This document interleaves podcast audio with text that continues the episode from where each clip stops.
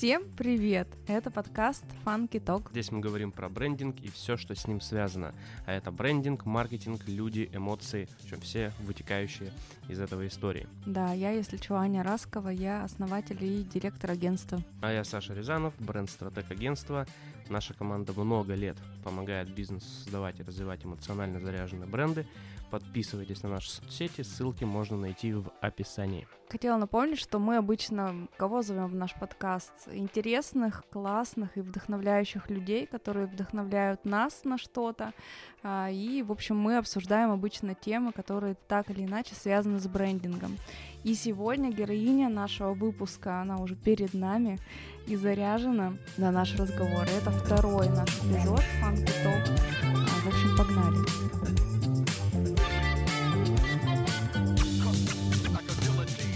Сегодня мы решили поговорить про смелые решения в бизнесе, особенно э, в такое текущее непростое время. Давайте я вам представлю нашу гостью Виталия Адонева, соосновательница проекта «Какао». Компания занимается, в общем, производством и поставкой какао-продуктов и шоколада. И еще Виталий по совместительству наша клиентка. Сейчас мы проводим ребрендинг какао. Ну что, поскольку мы сидим под э, такой ярко говорящей табличкой «Хули думать, надо делать», мама, прости. Прости тебе, мама. Да, я предлагаю начать с того, что мы совершенно недавно с Сашей узнали, что, оказывается, начиналось все с того, что вы э, с Евгением, а я хочу сказать, что какао — это семейный бизнес — а, и основатели его — это замечательная пара Евгений и Виталий. В общем, мы с Сашей совершенно недавно узнали, что, оказывается, вы юристы. Да, мы юристы, пять лет юридической академии, и даже а, приличное количество проведенных судебных процессов, по крайней мере, в моей практике. Именно так. Как вообще пришли к шоколаду? То есть почему именно это направление? То есть ну, не самый типа очевидный а, вид предпринимательской деятельности, да, то есть учитывая там прошлое время. Поэтому вот каким образом, почему? Очень хороший вопрос на самом деле, но я думаю, что здесь э, во всем виноват Евгений. А, виноват шоколад. Нет, все-таки Евгений. Ни в чем не виноват. А, дело в том, что еще в 2010-2011 году мы с Евгением пили а, specialty кофе. То есть кофе, свежие обжарки, в зернах. Э, тогда это была еще редкость, потому что чаще всего люди пили молотый кофе или, там, я не знаю, даже тот же Наскафе. И индустрия спешлти кофе, она только-только развивалась. И э, вот употребляя замечательный напиток из очень свежего кофейного зерна, а, в какой-то момент мы задались вопросом, а что еще может быть вот такое же интересное и совершенно другое, не похожее на привычный продукт, да, который вот мы знаем, но на самом деле может быть совершенно другим и удивляющим. И потихонечку на просторах интернета а, Евгений а, начал интересоваться смежными с кофе темами, и так он а, случайно нашел тему, что есть другой шоколад, есть другое какао, и что то, что люди в основном привыкли видеть э, и знают, да, как обычный шоколад, на самом деле, на самом деле может быть совершенно другим продуктом и может очень сильно удивить. Вот с этого вопроса, с этой аналогии э, началась э, наша замечательная история, очень интересная. И, э, конечно же, вот через этот вопрос мы пришли э, к нашему продукту. Я представляю, что я могу тоже обнаружить что-то необычное и что меня очень сильно заинтересует и влюбит и вдохновит, но как вот решиться, это же ну реально довольно смелый шаг. То есть ты строишь карьеру юриста, ну, то есть, да, ты вложился в образование. Да. То есть это внутренний ресурс, потраченный на изучение, да, достаточно сложных юридических вопросов. Ну, юриспруденция, не знаю, я, конечно, далек от этого, но мне кажется, это сложно. Это очень сложно, это очень интересно. Если вы любите головоломки, какие-то сложные интеллектуальные... Люблю вопросы, то есть юриспруденция — это шикарное поле вот для такой самореализации. Скажу честно, я не собиралась становиться предпринимателем, я хотела mm-hmm. быть юристом. Мне очень нравилась эта профессия, и, конечно же, даже в том далеком 2013 году я совершенно не видела себя предпринимателями. Но Евгений был иного мнения, он как раз был в поиске, он человек ищу, ищущий, и он, наверное, в принципе, по своему концептуальному сложению считал, что бизнес и предпринимательство — это вот самое интересное, чем можно заниматься в этой жизни. Поэтому на тех порах э, всю кашу заварил Евгений, а я ему помогала первоначально. И просто в какой-то момент Uh, ну, наше дело стало очень интересным, сложным, и я поняла, что uh, юриспруденция это как очень полезный, но уже пройденный этап, и гораздо больше интересных задач предстоит решать уже в рамках нашего совместного дела. У меня очень схожая история с Витой. Вита, можно же? Конечно, конечно. А можно на ты? Конечно. Класс, Это очень супер. приятно. Вот вы все свидетели, что мы вот так вот подружились и сблизились, сократили дистанцию сегодня благодаря подкасту. Короче, я хотела сказать, что очень часто, ну, у меня, по крайней мере, так совпало, тоже э, мой муж Илья был таким сподвижником, который меня, в общем, как-то подтолкнул к тому, что давай, короче, надо переходить в какое-то свое дело, а не э, заниматься тем, чем ты занималась раньше. Но, правда, он остался в стороне от того, что я делаю, а у вас так получилось по-другому. Такой семейный бизнес. Это, кстати, не мешает э, в плане всяких личных взаимоотношений. Не переносите ли вы внутрь в семью то, что накопилось на работе и наоборот? А я скажу гораздо больше. Мы все время говорим о работе. Это самый большой интерес, который нас объединяет и позволяет реализовываться как Евгению, так и мне. Мы постоянно говорим о работе. У нас никогда не звучит фраза «так, давай дома не будем говорить о работе». Нет. Наоборот, э, это как-то помогает э, и Евгению реализовываться, это помогает реализовываться мне. Вместе мы решаем очень сложные, нетривиальные задачи, и это драйвит, и, в принципе, это такой, такая наполненность и смысл жизни. Поэтому нет, нет, совместное дело в нашем случае не мешает нашим отношениям. Ты бы так смог, Саш? Ну, смотря что за дело и смотря с кем, на самом деле. То есть, ну, вообще я на самом ну, а, не верю а, в высказывание, что там бизнес с семьей нельзя делать, бизнес с друзьями нельзя делать.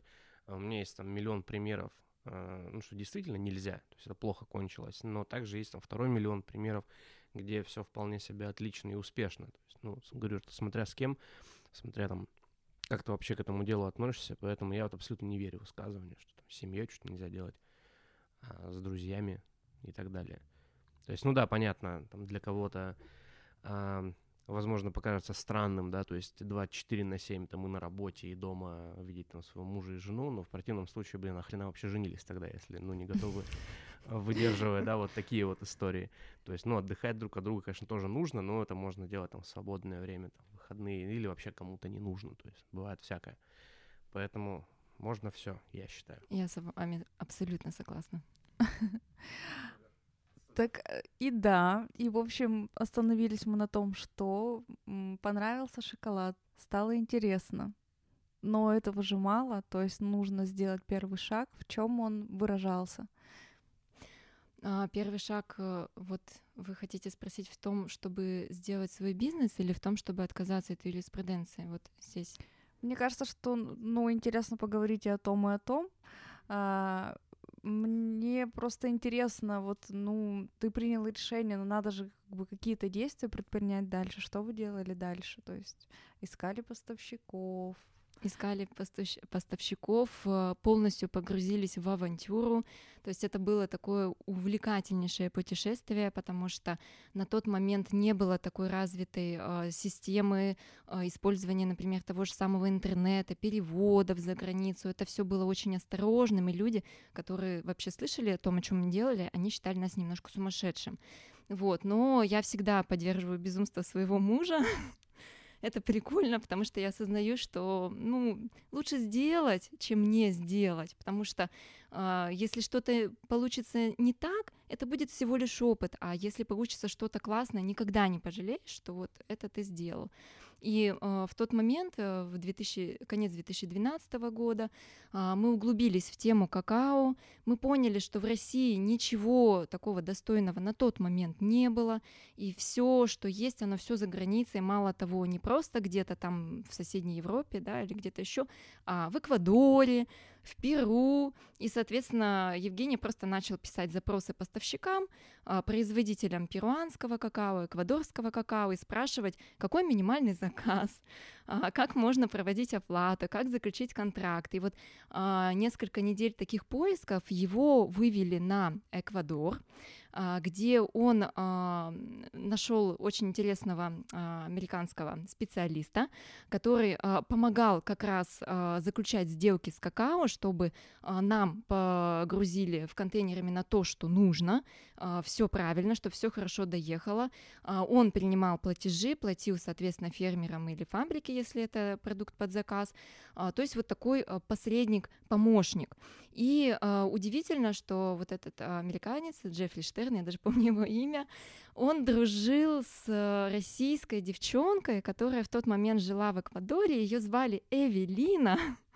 Она э, вышла замуж за испанца, вот, и она пыталась там делать свой шоколад. И она, кстати, его сделала, и, по-моему, он даже до сих пор существует.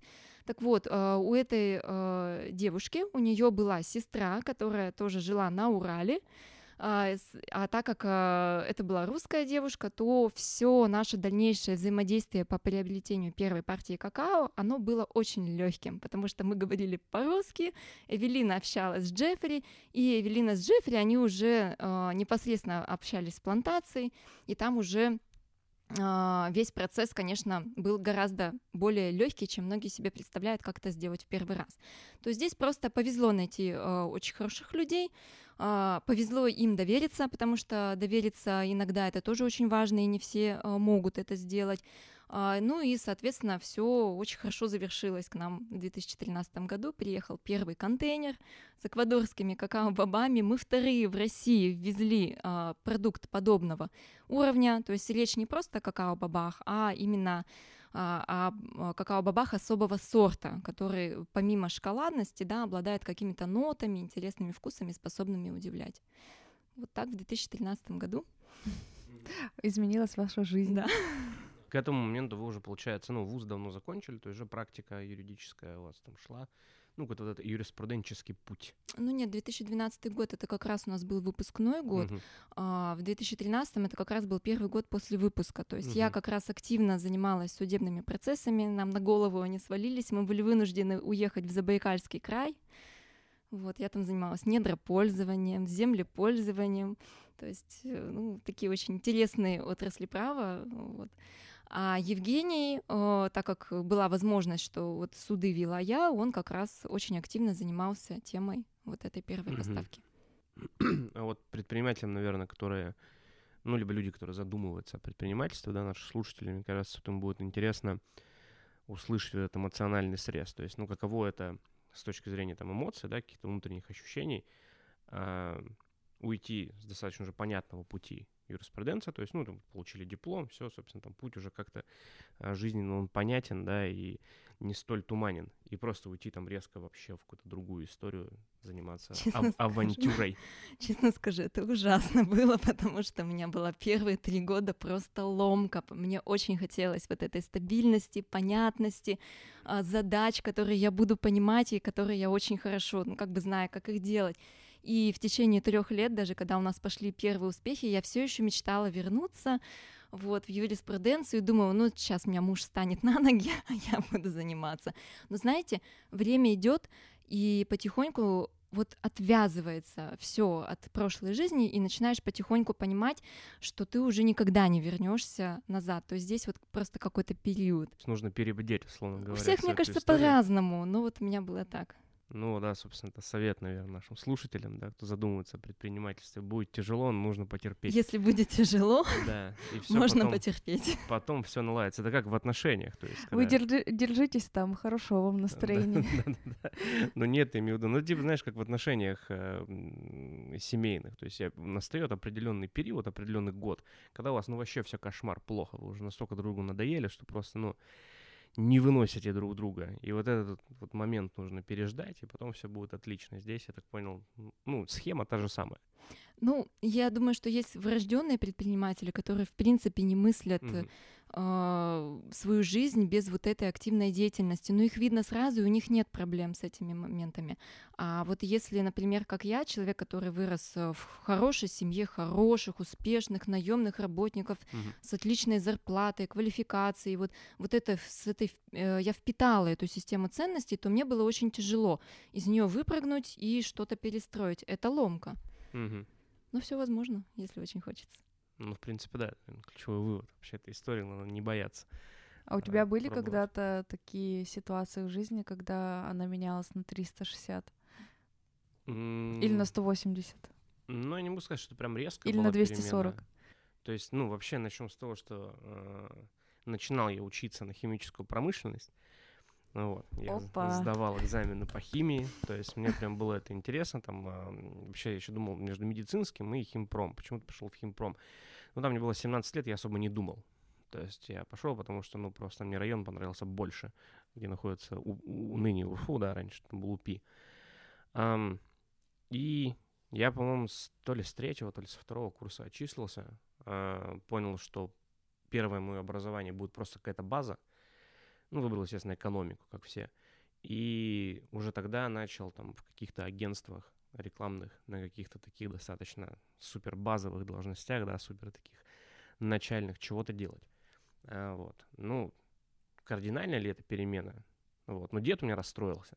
Он хотел, чтобы я там в инженерный, там в хим, ну что-то в такое, короче, в чем он жил и в чем он понимает. А тут что-то там реклама, пиар, там Что-то непонятно. брендинг, да, то есть это, ну, к брендингу я вообще позже гораздо пришел, то есть я же, если там говорить, да, обо мне, то есть я работал в рекламе, там, коммуникационным стратегом, медиапланером, да, ну, там, по нарастающей, а, аккаунт-менеджером, там, на самых первых порах, вот, а к брендингу я пришел, ну, там, лет пять назад, где-то так, то есть просто понял, что мне это направление из всего, что я там перепробовал, да, интересно. Вот брендинг и там какой-нибудь креативный копирайт, например, вот сейчас заинтересовал, тоже там активно этом развиваюсь. А считается ли это кардинальными переменами? Ну, не знаю. Я думаю, что это считается смелым решением. Ну, смелым решением как минимум, да, потому что я там прыгал от одного к другому, то есть там ну, никогда не боялся что-то что-то менять. То Мгм. есть вот э, вообще это сейчас, да, на самом деле вот фанки, да, агентства, с которыми я сейчас то есть, тесно сотрудничаю уже достаточно долгое время, это в принципе самое длительное время моей работы где-либо. Это я приворожила просто. Да, наверное, то есть не родился сколько уже там, 4 там, года примерно, да, может даже чуть больше. А, единственное, ну да, где вот прям так долго. Обычно там с проекта на проект где-то скакал чего-то как-то куда-то. Ну вот. Но у меня было тоже такое довольно смелое решение, когда я открывала агентство, потому что у меня была ответственность не только перед э, командой, которую я беру, э, у меня еще была ответственность перед э, мужем, потому что деньги на то, чтобы мы сняли какой-то офис и, в общем, как-то там существовали и э, даже получали зарплату, дал мне он. И вот я помню, такие были тоже первый год особенно, особенно тяжелый в плане того, что поиски клиентов давались, конечно, тяжело. И нужно было как-то из этой ситуации выходить. И в то же время я понимала, что я не могу уже вообще там повернуть ситуацию вспять, потому что, ну, как бы деньги потрачены, просто так прийти и сказать, что сорян, что-то не получилось, пожалуйста, я поищу работу себе. Уже как-то было неудобно. Вот, но в итоге, мне кажется, в таких ситуациях стойкость как раз-таки, терпение и вера в то, что ты делаешь. И главное, мне кажется, чтобы было интересно. Вот интересно с шоколадом? Ужасно интересно, невероятно интересно. Это очень многогранный продукт, и вот мы им занимаемся уже 10 лет. Я вам скажу, до сих пор все время случается очень интересные открытия. Они связаны могут быть с тем, что появляется какой-то новый продукт, что вот оказывается так можно делать с шоколадом, да, или с какао-бобами, вот, а может, э, например, какое- какое-то открытие в технологии, да, что вот тут чуть-чуть поменять, а получается вот совсем другое. Ну, я уж не говорю просто про поиск э, вкусовых сочетаний, которые, ну, мо- могут просто взорвать мозг. То есть здесь э, никаких границ на самом деле нет. Это очень творческий продукт. Если вот есть вот эта да, э, тяга к творчеству, мне кажется, в таком деле прекрасно можно реализоваться. Почему именно Екатеринбург? вот э, у нас все равно, да, там тема э, подкаст локальные истории, да, почему именно Екатеринбург, то есть фактически там были все возможности в Москву, да куда угодно. Ну, в Москву Поехать. никогда мы не стремились. Мгм. В принципе, э, нет тяги к Москве, также нету к Питеру. К Питеру, да, туда классно съездить, но жить, делать бизнес, нет, никогда не приходила такая идея. А мы на самом деле 4 года, а, даже чуть побольше, мы делали наш шоколад в Забайкальском крае, а потому что мы там жили как раз вот из-за моей судебной э, деятельности, которую я там вела. А, и э, могу сказать, что да, можно подстроиться и работать. Например, там вот это производить, отправлять в Екатеринбург, а с Екатеринбурга, да, вот он очень такой логистически удобный город уже Мгм. по всей стране. Но в какой-то момент все уперлось э, в людей. А, Найти людей, которые да, будут вот этот процесс делать так, как мы его видим, там было практически невозможно. Ну и плюс совпало с тем, что у меня ребенок в школу пошел, поэтому мы переехали в Екатеринбург, перевезли все производство сюда. И, конечно, здесь э, э, делать э, этот продукт, ну, по всем канонам, по всем моментам очень удобно и здорово. Сейчас хотелось бы поговорить про настоящее, да. Ну, ни для кого не секрет, да, что текущая ситуация достаточно такая, ну, кошмарная. Там другого слова я подобрать не могу. Как вообще уральскому предпринимателю в текущих реалиях, как вообще ощущается эта история? Ну, а, честно скажу, что у нас такой продукт, э, который в кризис, он наоборот дает э, какой-то толчок к развитию. А, В кризис у нас всегда происходит определенный рост. Почему? Потому что шоколад это удовольствие. Когда людям недоступны какие-то, ну, более привычные удовольствия, они начинают искать это вот э, уже в тех обстоятельствах, в которых им это э, возможно. И в кризис люди всегда больше потребляют шоколада. А, Поэтому у нас очень такая, она психологически тяжелая ситуация, связанная с осознанием того, что происходит, с одной стороны, а с другой стороны у нас сейчас очень много а, новых клиентов, которых нам надо переживать. А, Вот. Под них тоже подстроиться, надстроиться, а, и это очень такой тоже трудоемкий процесс. Ну, а вот какие конкретные были ситуации, с которыми пришлось столкнуться сейчас, и как они в целом сейчас решаются? Я так понимаю, логистика, например, да? Логистика, это было весело. Да, у нас раньше поставки, мы же напрямую импортируем какао-бобы, сейчас с Европы. А, И раньше у нас поставки были раз в месяц. То есть раз в месяц приходила фура на наш склад, выгружалась, и все было прекрасно. Когда случилась вот эта ситуация, у нас 4 месяца не было ни одной поставки. А, То есть мы готовились э, к активному росту и накопили э, определенное количество сырья. И вот, вот это накопленное количество сырья, оно позволило нам пережить вот эти 4 месяца, когда вначале был очень большой бум, на нашу продукцию. То есть нас за две недели вымели объем, который вы- у нас э, приобретают в декабре, а декабрь это самый такой маржинальный, самый продуктивный месяц в году. А потом был очень большой провал, такой а, очень большая тишина, вот, она длилась в течение там полтора-двух месяцев, и вот только спустя вот эти два с половиной месяца немножечко ситуация начала стабилизироваться, и нам за счет того, что было сделано до, хватило это все пережить, а за 4 месяца мы уже э, заново, заново полностью отстроили наши поставки. То есть все, что работало, все сломалось, пришлось все делать с нуля. Ну, то есть фактически пришлось там полностью перестраивать логистическую Да. цепочку под э, новые реалии. Ну, вообще, насколько я понял, это возможно. Даже в текущих там Да мне условиях. кажется, в принципе, если очень хочется, то все может получиться. Надо просто подумать, где-то чуть-чуть нужно быть смелее, нужно понимать, что мы берем на себя риски, и есть вероятность того, что мы можем потерять деньги. Но бизнес, он же про то и есть, что мы что-то теряем, но в итоге у нас должно быть все в плюс. То здесь вот такой здравый, взвешенный, немножко хладнокровный подход, он бы, он очень помогает. Ой, мне кажется, про хладнокровный подход очень тяжело себя в такой ситуации держать. Я помню, а, в марте такое, типа, у меня было состояние хаоса, и вот мне для того, чтобы в целом не замереть, а что-то продолжать делать и как-то шевелиться, а, нужно прям вот, ну, какой-то такой э, очень сильный удар кнута, и это может быть все что угодно, ну, какая-то просто просто моральная пощечина, не знаю, что-то меня должно привести в чувство. а, потому что я в стрессе, я как бы в ступор впадаю.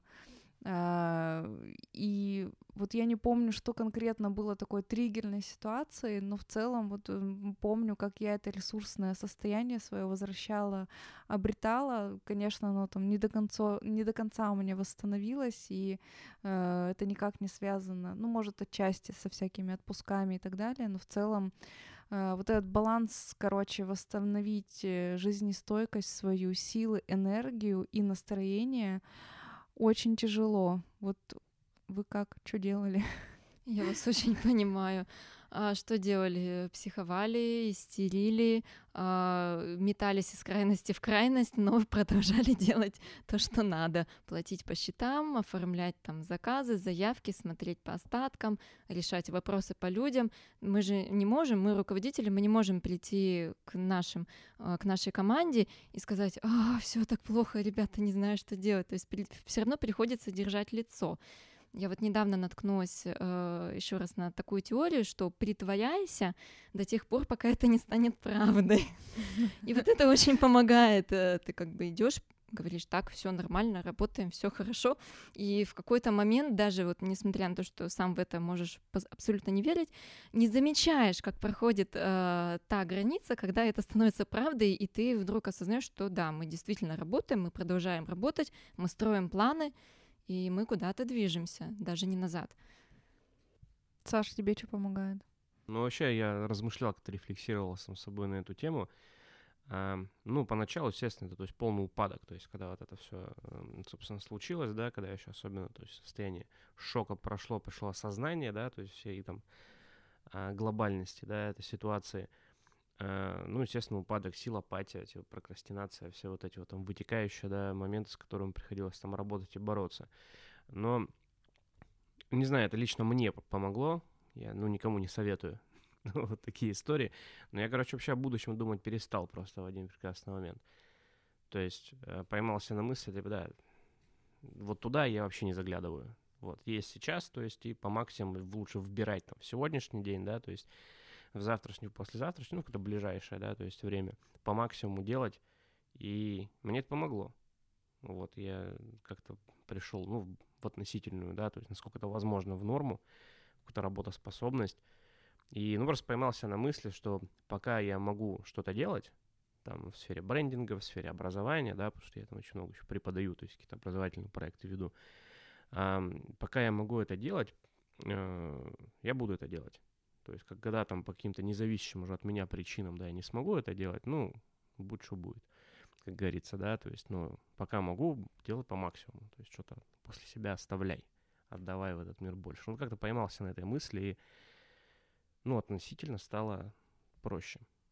Мне кажется, что это очень крутой совет, но он э, противоречит такому духу предпринимательства, потому что, ну, мы же про то, чтобы рисовать будущее себе, своей команде. И предприниматель это в целом, мне кажется, человек, который наоборот вот э, рисует будущее для себя, для других и стремится к нему. И делает, да, чтобы в эту точку прийти. Здесь небольшое... И мы это как раз не можем ну, ну, да, не да. рисовать его. А, но здесь небольшое уточнение, то есть э, вот это состояние, да, вот такого типа сегодня, э, не про завтра, но временное, то есть нужно понимать, что оно временное потому что ну, о будущем думать нужно, иначе какой смысл вообще, да, чего-то делать. Но чтобы как-то прийти в себя, стабилизироваться, да, то есть вот будущее я отключил на время. Сейчас включил обратно, потому что ну, там уже прошло достаточно большое количество времени. Вот, но мне вот это помогло действительно в моменте, как снять симптом. Ну, топ-3 есть какие-то, э, чтобы прийти в состояние э, ресурса и какого-то понимания того, что делать завтра? Топ-1 — не читать новости. Это как только начинаешь читать новости, все. Ну, новости тебя сами догоняют. Да. Тоже зачастую. То есть э, я пробовал, кстати, ну, там не читать, но у меня не получилось. Они меня догнали в любом случае где-то от кого-то как-то там ослышал, там друг звонит, а ты вот знаешь. Я такой, блин. Ну хотя бы какой-то источник такой выбрать, чтобы он был не слишком э, детальный и не слишком эмоциональный. А мне кажется, что помогает очень это как раз-таки выбрать источник, который тебе позволяет вот это будущее нарисовать. Ну, условно, мне, например, помогают всякие передачи про путешествия. Я смотрю выпуски, там, либо старые Птушкина, либо что-то новое, и просто понимаю, что вот там я хочу побывать, а мне для этого надо вот это, вот это сделать. Вот там было бы круто, там, какой-то проект запустить или еще что-то. И это как бы просто вот так вот начинает по-новому разгонять мозг, и, в общем, ты в такой приходишь состояние, короче, покоя и чего-то такого, о чем начинаешь мечтать, в общем. Ну, меня, кстати, вдохновляли вот тоже штуки, э, еще когда ты смотришь каких-то людей, которые э, там по каким-то причинам пока остались там в России, чего-то делают. Интервью, вот это все там вдохновляющая история, потому что у меня второе, да, там, Э, упадок произошел, ну, естественно, как у всех, да, после 21 сентября, я такой думаю, блин, все уехали, ну, сейчас все, то есть, ну, это все, это конец, то есть уже, ну, дальше некуда. Ну, как-то вот так же, таким же путем восстановился. Мне помогали, да, истории, то есть как-то общение с людьми, которые э, потом уехали, либо вернулись, либо все равно, ну, которые с тобой рядом и что-то делают. Вот они просто там закрылись тазиком и такие, ва, все, я теперь сижу в бункере никого не трогаю. Вот такие вдохновляющие штуки мне тоже помогали, потому что это такое чувство, что не один. Кстати, да, поддерживают очень. У нас есть клиенты, которые рассуждают так: э, я останусь, потому что хочу сделать здесь что-то хорошее. А вы, кстати, не задумывались о том, что, может быть, где-то есть еще на этой планете точки, Конечно, мы думали, конечно, мы смотрели, но знаете, я вам так скажу, у нас так все было хорошо.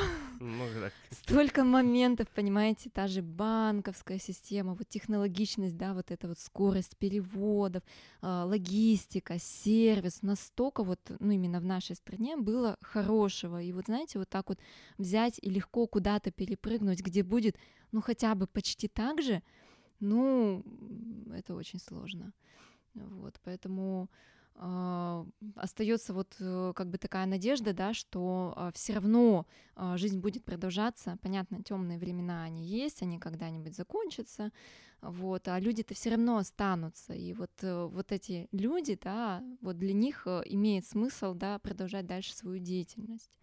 Так же, как и, например, люди, с которыми мы, мы работаем именно в нашей команде, а, далеко не все могут взять и, вот, и уехать, и заново начать свою жизнь. Очень многие остаются здесь, и здесь э, вот ради вот этих людей, которых мы так долго некоторых искали годами, mm-hmm. чтобы вот они могли делать, да, то, что они делают. Вот ради них стоит, по крайней мере, попытаться сделать все возможное, чтобы сохранить работающий бизнес в России, несмотря на текущую ситуацию. Как вдохновлять команду и поддерживать ее в сегодняшних ну, реалиях? Э, у нас немножечко э, отвлекающий момент в том, что сейчас сезон, а, что приходят новые клиенты, очень много задач, и э, ребята просто утопают в задачах, и они, у них нет какой-то продышки, да, чтобы взять и подумать о том, что происходит.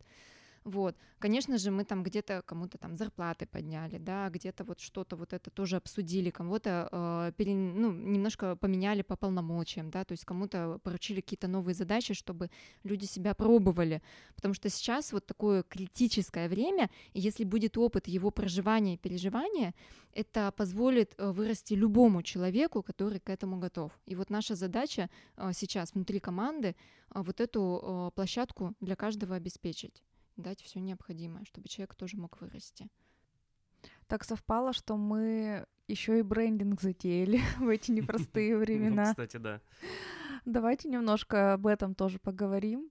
А, чего ждете вот от тех изменений, которые произойдут внутри? Ну, представляете, 10 лет мы живем с нашим самым первым логотипом, который, конечно, мы очень любим, но нам его нарисовали там за 5 минут в первом агентстве, где мы делали свой самый первый сайт.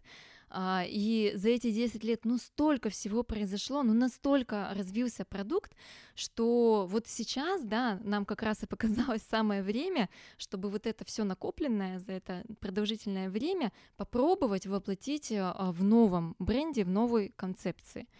Вот, поэтому мы ждем, конечно же, того, что э, наконец-то наш бренд, он будет соответствовать сложности и развитости нашего продукта, потому что на сегодняшний день наш логотип, наш вот бренд, наше представление, оно не соответствует тому, э, что мы вообще накопили за эти 10 лет, очень сильно отстает. Кстати, даже, ну, я делал аналитику и гипотезы позиционирования для этого проекта. Помню, у меня там даже несколько слайдов было посвящено вот, там, как вы, кто вы есть на самом деле, ну, после глубинных интервью, да, и как вы выглядите сейчас, и там прям такой был разлет. Вот, я просто помню, да, вот эти несколько слайдов презентации. Ну, мне очень нравится, что получается. Ой, скоро, да, я тоже влюбилась. Скоро. Новый логотип это просто бомба. Ну, мне кажется, что рынок такой э, еще не, наверное, не в полной мере освоенный в России. И как раз-таки в такие, ну, тоже, возможно, даже это подходящее время для того, чтобы очень ярко э, как бы ре, э, ре, рестартануть, да, Uh, и, в общем, стать заметным и собрать самые такие uh, сливки, если можно так сказать среди тех, кто очень сильно любит шоколад и вдохновленным. Да, конечно, рынок очень э, просторный, а, участников и игроков очень мало, и на самом деле есть где разгуляться, если понимать, а, что ждет, что хочет аудитория, да, как ее а, научить, как показать, потому что продукт новый, и мы очень часто за всю свою историю сталкивались с тем, что вообще, в принципе, никто не знал про такой продукт. То есть мы всю жизнь работаем с новым продуктом. И сейчас, конечно, время, да, оно будет здесь, конечно, только на руку играть, а, тем более э, какие-то э, все равно участники тоже будут уходить с этого рынка. А все равно российский рынок, да, то есть э, те, кто остаются, они будут еще больше внимания уделять тому, что есть сегодня в России, да, потому что а, доступность зарубежных брендов, она будет снижаться. Поэтому, конечно, почему нет? Ну и на самом деле это еще очень сильно отвлекает от того, что происходит. Это же так классно, что можно подумать о чем-то хорошем. Вот это все, как вы сказали, нарисовать вот это будущее, да, и попробовать его воплотить. Это тоже один из э, мотиваторов того, чтобы быть на плаву. То есть это тоже один из способов, да, когда все плохо, ну что-нибудь начать новое. И попробовать ну, да, шоколад. Попытки, да. Ну, почему бы не шоколад? То есть, кстати, было верно подмечен а, ну, типа, наверное, можно назвать это трендом, когда стрессовая ситуация, да, ну, там первая ковидная произошла, э, очень резко действительно взлетел спрос на такие простые радости, простые удовольствия, да, сладкое, но это все равно эндорфин, это вот такая вот история, да, это психология человека так работает, поэтому э, все good. Э, мне, кстати, очень нравится э, вот вас компании, да, то, что действительно приняли смелое решение — ну, в текущей, там, назовем это, кризисная ситуация, да, то есть делать ребрендинг и там двигаться дальше, потому что обычно почему-то все думают, да, что в кризис нужно вот так вот, как черепаха, внутрь а, и сидеть пережидать, да, то есть ничего не делать. Но это на самом деле не так. Так компании быстро-то и умирают, а, фактически, да, потому что, ну, если взять вообще нашу страну, всегда кризис. Вот. Да. Я, я не помню, чтобы когда-то кризиса не было. То есть там 14 2008 год, 90-е, там пандемия тут, ну, собственно, вот это, да, весь ужас, который сейчас происходит. Поэтому, ну, это же не повод сидеть и ничего не делать, правильно? Так можно всю жизнь просидеть. Так можно, да, всю жизнь сделать. просидеть. Мы просто, да, как-то рассуждали тут, э, с коллегами, и э, вопрос был на повестке, какая самая популярная тема для выступления сейчас. И я удивился, да, то есть, ну, по статистике, что она не изменилась год назад, два года назад, три года назад была точно такая же. Чего делать в кризис? Она не поменялась Меняются вообще. только вводные составляющие да, да, да. кризиса, как бы все да, остальное меняются остается. только масштабы, ну, типа, всегда, э, ну, проблема достаточно экономическое поле, то есть в России, ну, это всегда было и там, скорее всего, всегда будет. И, ну, как-то же компании развиваются как-то же появились там крутые Мне кажется, что истории. сейчас очень крутой тренд, еще один, который явно выстреливает и, ну, такой лежит на поверхности, это на объединение, на всякие ко... Кооперации. Коллаборация. Кабрендинг. Да, почему-то я хотела сказать кабрендинг, спасибо, коллаборации, да. Коллаборации, да. И вот тут как раз-таки шоколад, ох, какая классная тема для совместных каких-то проектов. Он mm. так мэчится и с вином, и с кофе, и, в общем, кажется, что э, в этой сфере, в этом продукте столько заложено э, какого-то развития. Вы в этом плане как-то думали? Конечно, мы всегда об этом думаем, и мы только ждем тот момент, когда клиент созреет вот к тому, чтобы вот э, эту интересную историю сделать вместе. А потому что раньше мы просто занимались только а, например, какао, потом ну, только какао с шоколадом как своим продуктом, а потом мы, например, познакомились э, с кофейнями и поняли, что для них это очень такой интересный продукт, очень перспективный, и вот то, что было год назад, у нас там, ну, один, одна-две кофейни были, то сегодня там их там больше 60-70. Вот, и эта ситуация, она прогрессирует. А, поэтому, конечно, э, я думаю, что это только начало. Вот, я думаю, что если не будет совсем все плохо, то в ближайшие годы индустрия э, какао и шоколада, она зайдет э, во все кофейни и познакомиться так или иначе, ну, практически с каждым потребителем. Вот да, хочется, чтобы вот эта спешлти тема, э, как она однажды зашла и очень выстрелила с кофе, чтобы она также с шоколадом развивалась, потому что, ну, я пробую реально но офигенно, когда ты ну, различаешь вкусно, оттенки да. шоколада, и он настоящий, без всяких примесей, это прям круто. Ну, это, кстати, хорошее еще, ну, по крайней мере, вот по моему личному опыту потребления, да, отбросим профессиональные знания, навыки там и так далее, просто с обычной базовой потребительской позицией. Я человек, который не пьет кофе вообще. Ну, от слова совсем уже лет шесть, да, там по определенным причинам. А, и горячий шоколад для меня это спасение. То есть все заходят в какой-нибудь там Simple, ушедший Starbucks или еще куда-то, да, берут себе вот эти классные стаканчики кофе, а я чувствую себя, ну, блин, какой-то в стороне такой, возьму водички и иду там Сан-Пелегрино. Ну уж не водички, пиво ты берешь обычно. В будний день, да, в 11 утра. Вот такого, да, по мне мнения. Нет, я выпиваю по выходным, и то не каждый. О чем я? Ну и вот, да, ты чувствуешь себя, как будто ты не в тусовке. Все с кофе идут с какими-то классными стаканчиками. Вот для меня горячий шоколад — это спасение. То есть там в Бродске, вот он рядом с своим домом, я захожу, все берут кофе, а я беру вот себе спешлти, кстати, вашего... Спешлти э, какао. Спешлти какао, да, вашего бренда. И вот это прям кайф. Ну, здесь называют на самом деле какао младшим братом кофе. То есть как у кофе было три волны, да, первая это когда вот только дома пили очень mm-hmm. простой, да, кофе, вторая волна это когда э, кофе перешел в кофейни, вот сейчас уже кофе как искусство. То же самое переживает и какао, да, то есть сначала мы знаем там Аленку, mm-hmm. другие mm-hmm. бренды, Nesquik. там, Nesquik, да. А сейчас вот э, интересное какао, оно приходит в кофейне, когда мы начинаем понимать, что его можно пить без сахара, и это может быть вкусно, что у вас может быть обычное какао с нотами банана или с нотами там, не знаю, копченого сыра или что-то ягодное, ореховое, да, и это все только какао, без сиропов, без добавок. Вот, поэтому сейчас как раз вот через кофейни этот продукт переходит.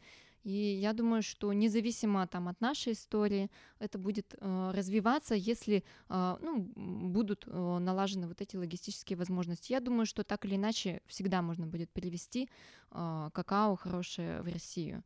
Угу. Открою секрет, даже в Советском Союзе вот иногда люди э, вспоминают, что вот тогда был классный шоколад. И абсолютно правы люди, потому что Советский Союз а, привозил кубинское какао, mm, ну, да, яву. Да, а это, между прочим, как раз то самое а, какао Фина де Рома с очень интересным вкусом. И а, да, понятно, что был купаж, потому что миксовали с ординарным, с обычным какао, но вот этот интересный вкус, он действительно был. Потом это все было утеряно. И mm-hmm. очень долго мы ели очень такой простой, ординарный шоколад. Сейчас, конечно, ситуация меняется. Есть возможность. В плане какао, мне кажется, там исследовательских данных, подтверждающих это заявление, нету, ну, как гипотеза. То есть, если рассмотрим, да, постсоветское пространство, там, начало 90-х, какао уже, наверное, ассоциировалось э, с детским напитком, потому что Несквик прям завоевал. Правы всю эту Вы абсолютно историю. правы. И знаете, вот это детский напиток, а, который с пенкой сверху, угу. а на самом деле а, крайне не рекомендуется а, варить какао кипятком, да, горячим молоком. То есть там оптимальная температура нагрева 60-70 градусов. Это та температура, при которой никогда у вас не будет пенки. Поэтому да. И будет вкус совершенно по-другому раскрываться. Молоко не будет его портить, и вы будете гораздо больше чувствовать Мгм. нот и оттенков. Ну да, потому что я вот помню, я вырос на рекламе Nesquik 92 года рождения, то есть, да, мне сейчас там 30 лет получается. И я помню Nesquik, как у меня, ну, какао четко ассоциировалось с Nesquik. Вот это желтая банка и такой продолговатая, да, которую Да. там открываешь. Они железные там изначально были, а, круглые, вот, потом уже в новые пластиковые там перешли уже чуть позже. Это у меня действительно, мне кажется, у, ну, постсоветского человека того времени какао, вот это вот Nesquik, вот До сих пор очень много история. людей э, действительно вот э, с такой же позицией, они приходят, и когда они пробуют, они понимают, что все совсем не так. Их это очень удивляет. Поскольку у нас сегодня разговор про смелые решения, а, я позволю себе задать смелый вопрос. А есть ли какие-то, были ли какие-то ситуации и решения, связанные с бизнесом, а, где наоборот испугались и не сделали какой-то шаг? Мгм. Вот сходу скажу нет. Мы все время делаем а, то, что а, вот приходит в голову. Иногда бывает стадия принятия, да, что Боже, какая чушь. Ну нет, мы это точно не будем делать. Потом переживем, а почему бы и нет? Хм, м, оказывается, есть возможности, так, надо сделать вот это, вот это, и проходит какое-то время, так или иначе это реализуется. Тут просто вопрос, всегда идет сожаление, а почему мы не сделали этого раньше. Ух ты, вот это интересно. Мгм. Ну, крутая мысль. Мне вчера начал задумался, понравилось. Ну, она очень больная мысль, ее надо тоже принимать. Ну да, и любого другого. Ну, я просто такой человек взвешивающий, то есть я начинаю там очень сильно сомневаться, а, решение принимаю одна, и вот у меня как бы так, может с кем-то посоветоваться, а, или, может быть, пока не стоит. В общем, раньше я, я как бы связываю это, конечно, еще и с возрастом. Раньше как бы рисковала вообще так, типа, ну, э, где наша, как это говорят, где наша не бывало или что-то такое. Ну, в общем, Слабоумие, отвага. да, безумие и кураж. Да. А сейчас как-то так стало более взвешенно, и, конечно, у меня наоборот есть масса решений, которые я там из-за страха не приняла в свое время. Ну, тот же там переезд и перевоз агентства в Москву, мне казалось, о, Ну, господи, помню, было, да. это слишком сложно, рисков много, профита много, но он как бы не стопроцентный. А, Хотя как бы ну, совершенно точно понятно, что наша тусовка больше брендинговая, она в Москве и клиентов побольше, и в целом как бы профсообщество. Ребята здесь растут, э, дизайнеры, копирайтеры там развиваются, и как только доходят до какого-то предела, либо идут в преподавательскую деятельность. Ну, это хобби, да, мне интересно, на самом деле, этим заниматься. Ну, в общем, очень многие уезжают, да, Саш? Вообще, дофига.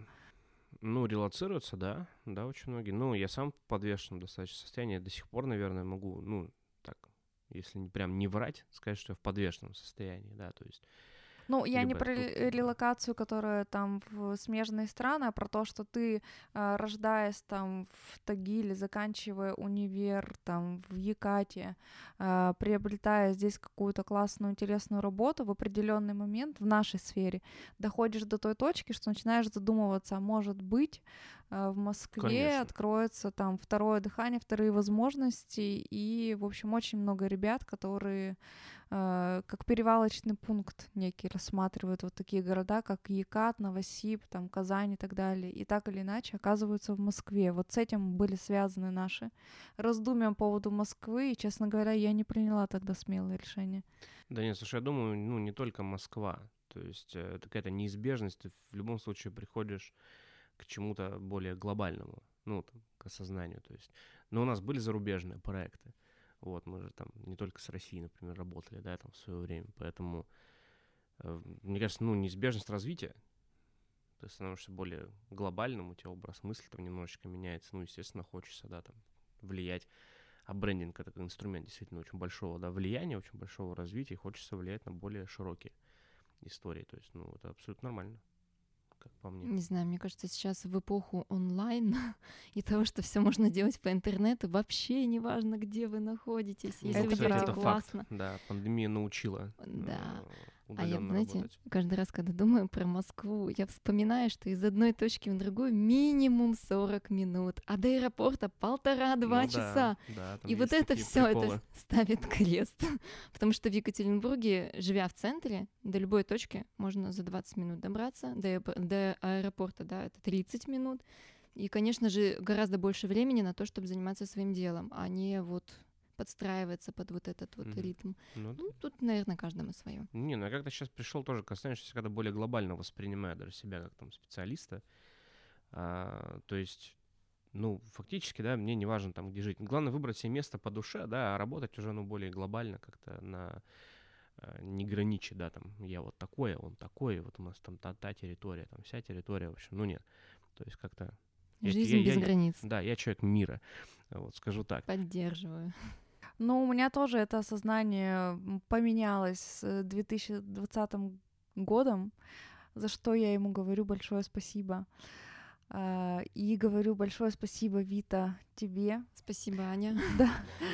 Что бы ты, Вита, посоветовала ребятам, которые сейчас занимаются предпринимательской деятельностью, да, какие-то стартапы, или которые думают в столь непростое время чего-то открыть, ну, вот просто какой-то совет достаточно смелого предпринимателя, смелого человека. Не слушать советов, потому что можно сделать все идеально по совету, и ничего не получится. Можно сделать все через одно место, и может получиться очень классно. То есть вот просто делать, делать, делать.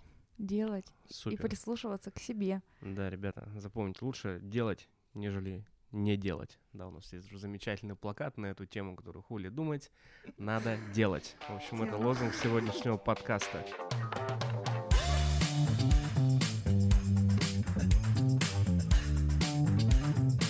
Вот и случился второй выпуск подкаста Funky Talk. Да, и я хочу напомнить, кстати, что в описании к подкасту можно найти ссылки на наши соцсети, соцсети агентства Фанки. И, конечно, мы будем рады новым подписчикам, друзьям, а, общению. Пишите комментарии, оставляйте свои рекомендации, кого бы вы хотели еще послушать и о чем послушать в нашем подкасте. Да, друзья, мы всегда рады пообщаться. До новых встреч. Увидимся на подкасте. Пока. Пока-пока.